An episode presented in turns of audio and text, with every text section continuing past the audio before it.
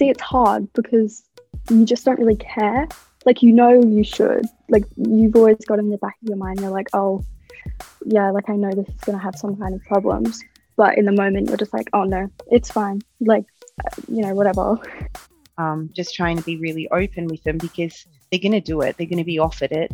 Um, I'd rather know if they're doing it um, than not know. Let's not kick kids out of school for vaping. You know, let's not suspend them at the expense of their education for a risk-taking behaviour. Let's look at it and use it as a teaching moment. Just having like a sit down and a conversation with like teenagers about vaping would definitely help them more than just slapping a detention on them and just getting them into trouble. How awful that we actually think that young people, once they're in their teen years, are actually incapable of actually taking on information and making informed decisions. It's, I think, about as honest as we can be with kids that you are messing around with something we know very little about. And whether that has an impact on young people, I have no idea. But lying to them, I think, is just plain wrong. Shockumentary style education does not work. The best education is, is where you're actually factual. Education is not always benign. There are no definites when it comes to alcohol and drugs. There are lots of possibles, probables, and maybes, but there are no definites. I'm not going to turn around and say, it's terrible, it's killing everybody, which I think is what they would love someone to say. And a lot of what I'm going to say is going to be, we don't really know.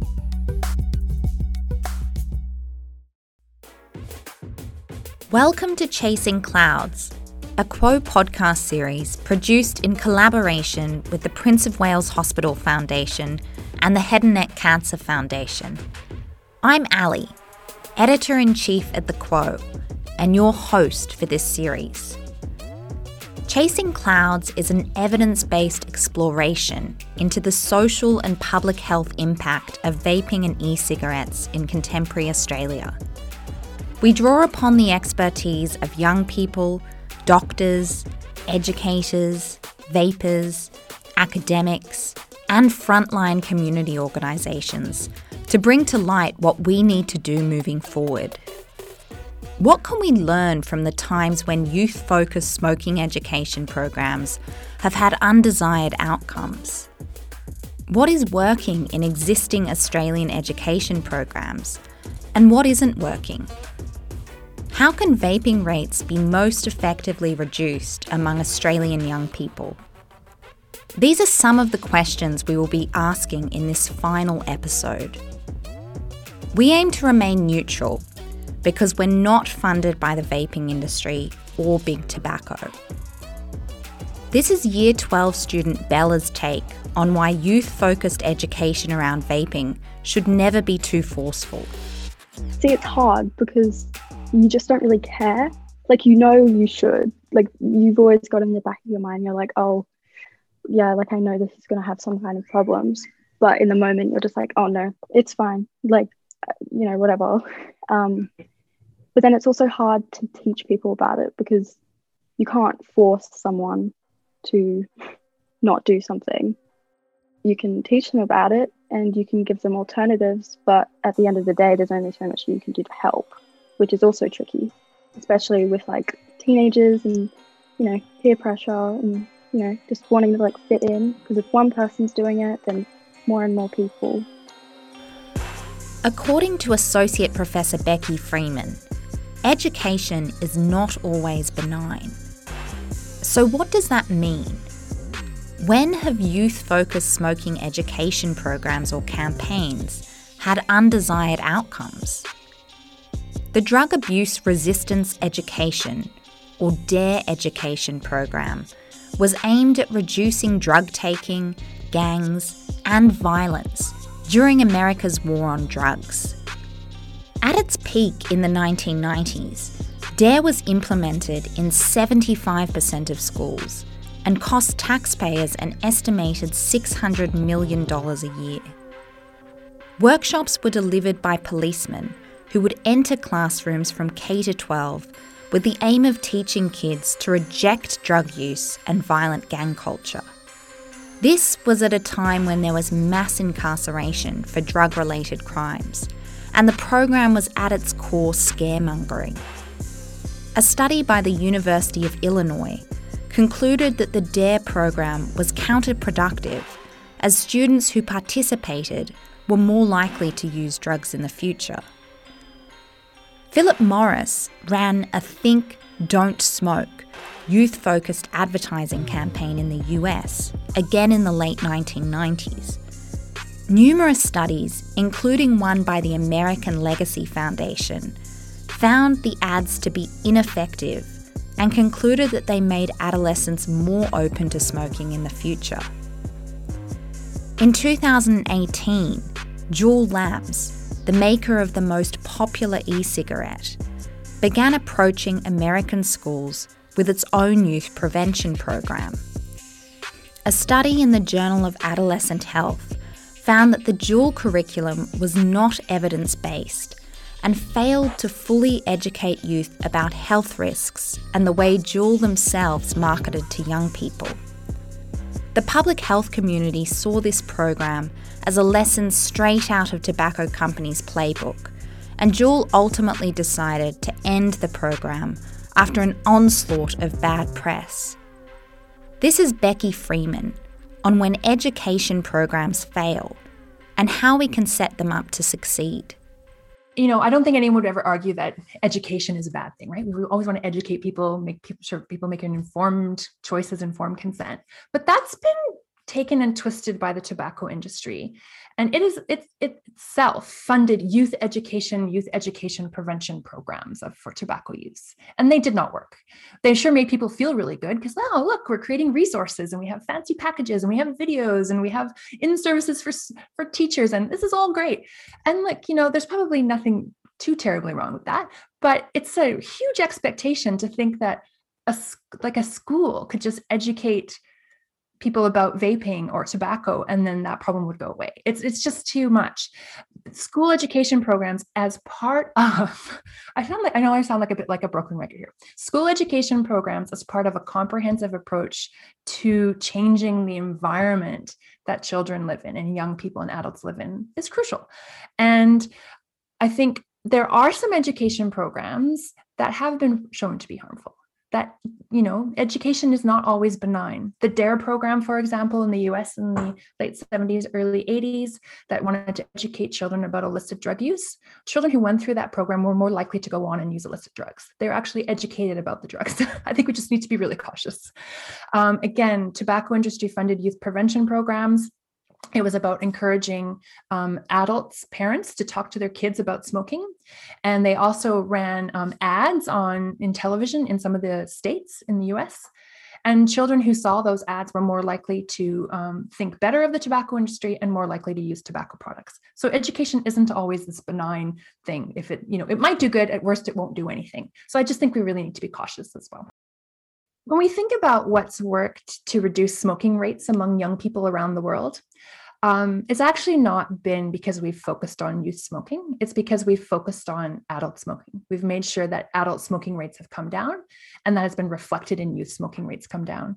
I think there's a myth or um, a common misunderstanding that teens smoke to rebel or smoke to prove that they're cool or something. But young people smoke because they want to appear to be like adults they take on what's been role modeled to them. And um, children who come from smoking homes, for example, are far more likely to smoke than children who don't. And in Australia, we've only ever really focused on ensuring that we have good mass media education programs effective emotive campaigns. I'm sure people are familiar with the Every Cigarette is Doing You Damage campaigns, where you see the sponge with the tar being squeezed or the artery with the goo coming out. Those are really effective in getting adult smokers to try and quit and that is part of a comprehensive package of you know high taxes and bans on smoking in public places. We need to apply those same lessons to vaping hoping that we can just carve out a small initiative and only target youth vapors i think while unlikely to do harm is probably a little misguided on the expectation we would put on a program like that to be able to address what's a systematic community problem. I think it's f- fantastic that organizations are really you know concerned about youth vaping and want to do something about it. But let's make sure that's part of our parcel that addresses the regulatory environment and adult vaping as well. We can't separate out young people from adults. Going where the silence is. The Quo. An independent media publisher in control of our own agenda. We hold the powerful to account and are accessible to everyone. To support us, head to thequo.com.au and our socials using the handle at thequoau.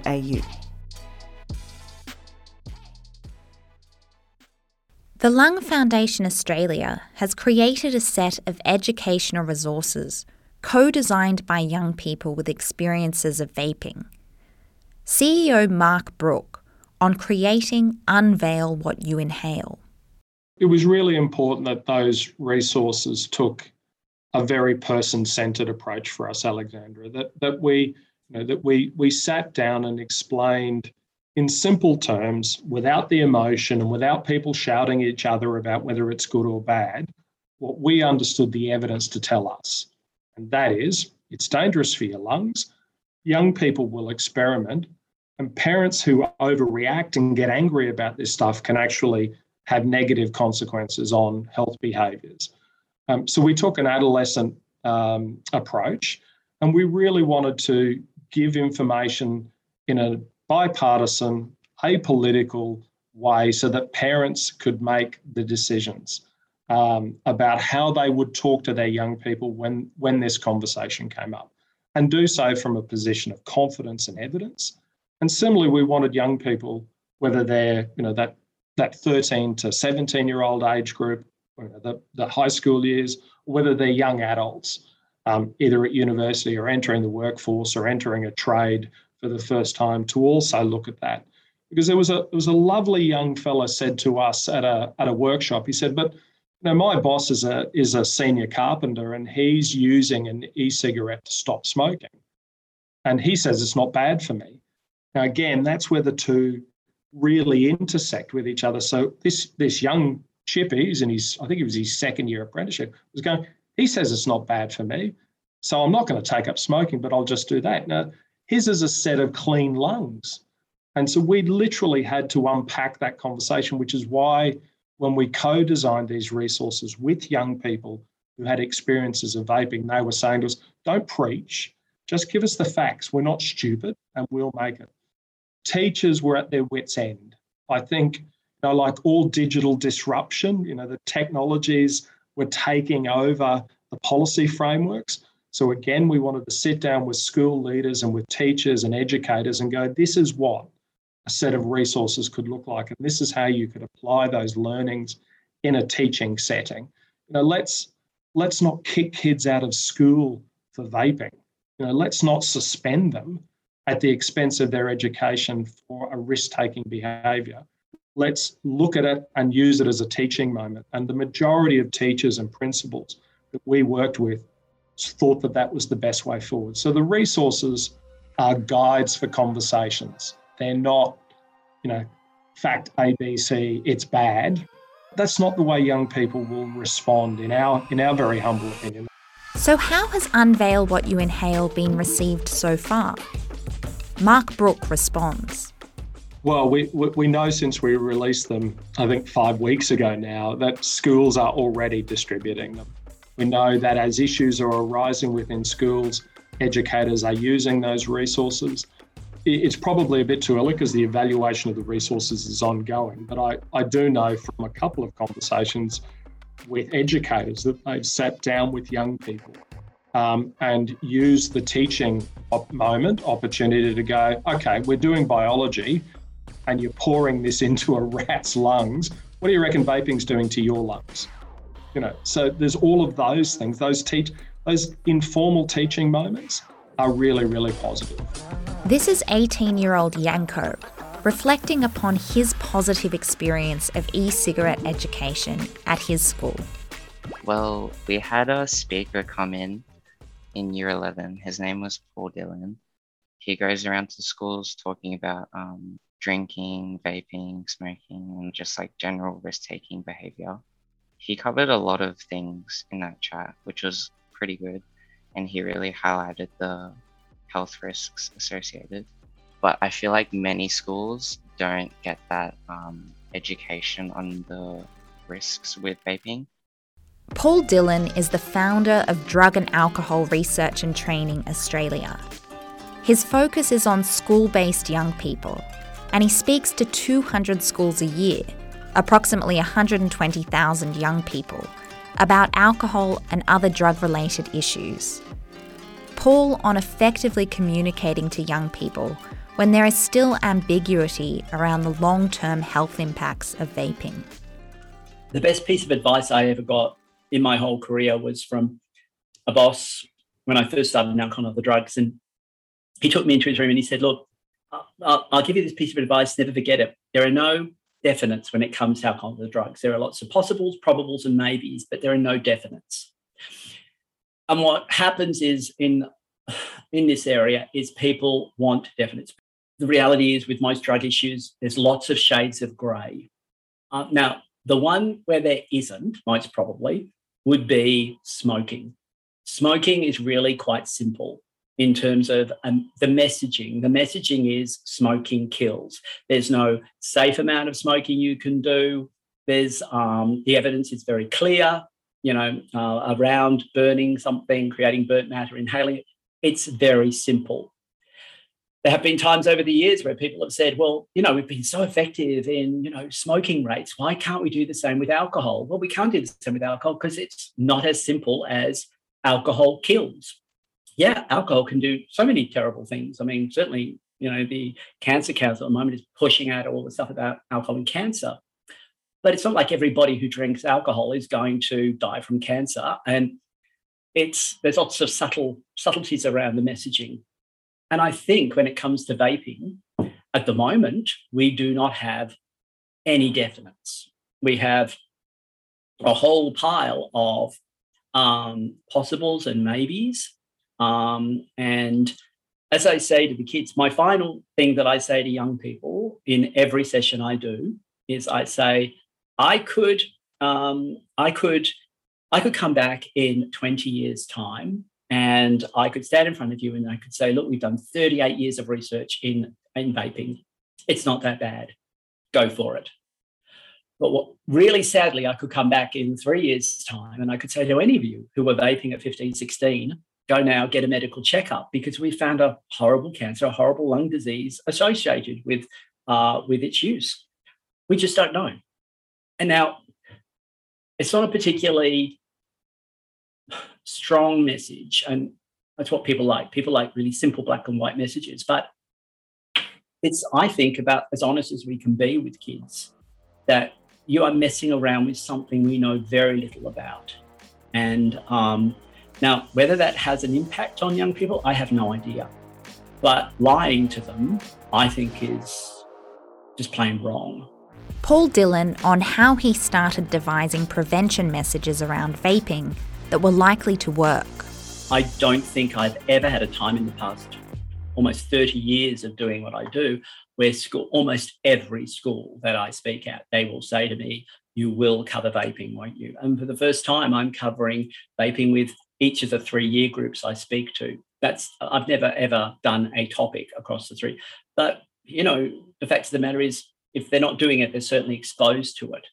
And um, you know, it's very it's a tough it's a tough thing to talk about with kids because um, in many ways thank goodness last year's lockdown happened because it gave me five weeks to kind of where i did nothing else but literally read and read and read and find out as much as i possibly could to try to develop some simple prevention messages around vaping because they just don't exist. Um, there's a whole pile of stuff from the states which is kind of all shock and scare stuff, but trying to come up with prevention messages that are likely to work um, was a real challenge. Paul came up with five strategies he now uses with school based young people. There are kind of five big, five things to consider that I've kind of listed out. And the first one is, you know, why were these why were these vapes created? Why were you know who, why were they invented? They were invented as an alternate nicotine delivery system. They were designed for people who were long-term smokers to help quit. they weren't designed to introduce you to nicotine. So that was that's kind of one. Um, the second one was, you know, um, where where how are these vapes made? Where are they made?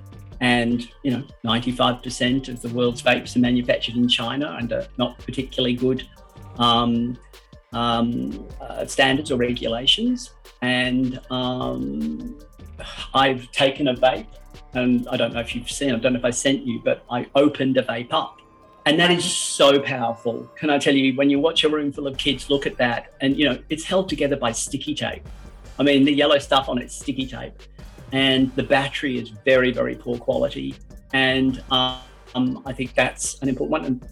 Um, I, what I use that with, because I've received two photographs from young people whose disposable vape exploded. The battery blew up, and the plastic shattered, and um, one boy, I sliced into his cheek. He lost a piece of his cheek and a piece of his tongue. And the other young man slashed across his hand, and he um, has a nasty cut. But the the oil came out then, which was 350 degrees Celsius, so it burned into his hand.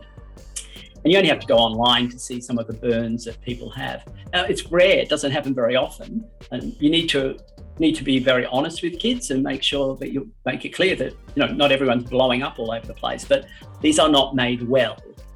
And I think one of the things we have to remember about what we do know about the young people in Australia who are, who are vaping, most of them tend to vape the disposable vapes, the cheap ones. And so I think that's that's something that I say. I also I also raised the issue that there was a bunch of deaths that occurred, the EVALI deaths, and um, but I very, very, very um, strongly made clear that this was an unusual. This was unusual. Um, it's not like tens of thousands of people have died, but the reason they died was someone had contaminated the pod. So in the in your vape, that little pod, um, it could contain something that it shouldn't be there, and so there's a potential. I mean, most young people don't even realize there's liquid in a in a vape. They have no idea. And so I think putting that out there is a it gets them to ask a question. Um, then I talk about the other two are around flavors. Why do you think flavors are added? Um, and you know, remember who these were designed for? People who were this great worksheet that I created where I showed what originally cigarette looked like, what they look like now. And you know, the original ones looked like a cigarette. They were designed for people who wanted to quit smoking, and now they're brightly coloured with cotton candy written on the side. Do you think that they may have changed who they're marketing for? And so that's one of the things that we know works with smoking is the deceptive ways that tobacco companies um, um, have managed to get customers. So that's a very uh, young people respond to that quite well. So that's the fourth, and the fifth one which I think is a really interesting one, which will, I think, grow over time, which is the environmental impact of vapes. Um, it's an interesting one. Um, if uh, it's it's one that I don't think anyone can, even the pro vaping lobby, can really dispute. Um, it's uh, uh, the evidence is quite clear that, that they're going to be more far more harmful than smoking butts, uh, cigarette butts. Paul Dillon on why a school community wide approach is critical for effective drug education. What we know works best with young people is if we have a, a whole, like a whole community school approach. So it's not, not just, you know, um, uh, the school giving information, it's the, the, the, um, the um, parents. Uh, providing this information as well. So when I go into a school, I, I won't go in and just give a talk to kids. Um, if they want me to do that, I don't do it. It's like a tick the box and it doesn't work. So the first time I go into a school, I speak to kids, I speak to the staff, and then I speak to the parents. So everyone is getting not exactly the same message, but the same message, you know, put into the into the correct context, I suppose. Belinda Volkov is an alcohol and other drugs counsellor with over 20 years of experience. She works on the ground with young people aged 12 to 25 at the Sydney Drug Education and Counselling Centre. Belinda on why fearmongering doesn't work and why empowering young people does. How do we get appropriate education when you have such division?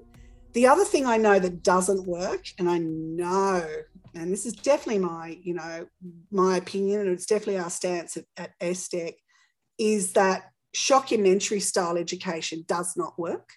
And when I say shockumentary, I mean, um, you know, like the oh, some of the ads that, that are seen overseas at the moment around vaping are, are just I, I, they even they even got I think Marvel Comic have done one and and I've I've had a look at it and I've shown a few of my my colleagues and we've shown a couple of young people and it it's it's just ridiculous. It makes no sense. And and it's feeding right into all the stuff that we stopped doing years ago. Like I'm stunned that we're kind of going down a similar path in the way we do education. Not everyone some people are doing fantastic education.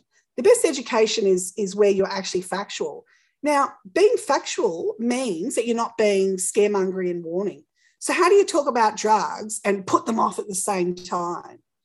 Um, and that's kind of the that's kind of the problem. I mean, we how awful that we actually think that young people, once they're in their teen years, are actually incapable of actually taking on information and making informed decision. When we look at the education components, they are just drug into body equals this, right? Which feeds back into the kind of disease focused way of looking at addiction. And so that's one of the big problems with that is because when you go into that, it kind of scientifically reduces it to a simplified thing. Um, if, if, if we know it's that, we can treat it. If we know it's it's a it's asthma, there's you do this, this, and this for it. Um, addiction is, is biopsychosocial, it is much more complex. And so when we revert it down to these education style things that just say this, this, and this does this, you lose the credibility for young people who have all of the questions. And generally, the questions that we get are very much behind closed doors in our office. They do not um, ask a lot of those things openly until we actually have a, a, bit of a rapport with them and then you then you've got a good opportunity to pass on credible information and just work with their ambivalence about what they know um, to equip them and empower them to make informed decisions as belinda explains when it comes to addiction there are biological psychological, and socio-cultural factors that need to be considered when creating educational interventions for school-based youth. Programs must go beyond telling young people the facts and empower them to make their own informed decisions. So let's zoom out. What have we learned about the social and public health impact of e cigarettes from the Chasing Clouds series? Nicotine vapes were originally created by smokers as a way to facilitate quitting traditional cigarettes. However, they are increasingly used by young people who have never smoked before. We need to see e cigarettes in two ways. Firstly, potentially as a harm reduction tool for smokers. While there is anecdotal evidence from smokers who see vaping as a lifesaver, and a worldwide community of avid vapers. Australia's peak public health bodies are not convinced that there is enough research on their efficacy as a smoking cessation tool. Secondly, recreational vaping is increasingly common among the younger demographic, and most of these young people are knowingly or unknowingly using nicotine vapes. It is irrefutable that e cigarettes have negative health impacts. When you vape, you inhale substances including formaldehyde, propylene glycol, and often nicotine, which is very addictive. So they aren't safe, but are vapes safer than traditional cigarettes? E cigarettes don't produce carcinogenic tar or carbon monoxide. However, a 2020 study from Curtin University found that 62% of new e liquids contained chemicals likely to be toxic if vaped repeatedly. Ultimately, there has not been enough longitudinal research to determine the magnitude of e cigarettes' long term health effects. In Australia, it's illegal to use, sell, or buy nicotine for use in e cigarettes without a prescription. As of the 1st of October, which is only a few days ago, anyone wanting to import nicotine e cigarettes into Australia needs a doctor's prescription. It is now illegal to buy nicotine vaping products or nicotine e cigarettes, both locally and from overseas websites without one. This has effectively made it much harder for vapers, both ex smokers and recreational vapers, to import their nicotine liquids for use in e cigarettes from overseas. We will have to wait and see how this affects accessibility in practice, and whether nicotine e cigarettes still remain widely available under the counter at vape shops and convenience stores across the country. So let's now look at vaping and young people. In Australia, e cigarettes are aggressively marketed to youth through social media. The tactics used by these e cigarette companies are very similar to those historically used by big tobacco companies. Advertising vapes may be banned in Australia, but it is incredibly difficult to regulate online. Vapes are designed to be visually, chemically, orolingually, socially, and psychologically addictive. How can we use this knowledge to improve educational interventions for young people? As Paul Dillon points out, what worked with traditional cigarettes is likely to work with e cigarettes. Young people don't like being manipulated and their powers of critical analysis shouldn't be underestimated. Instead of using scare tactics and telling youth what they can and cannot do, our vision is to create an interactive online learning module for school based young people that empowers them to take the lead.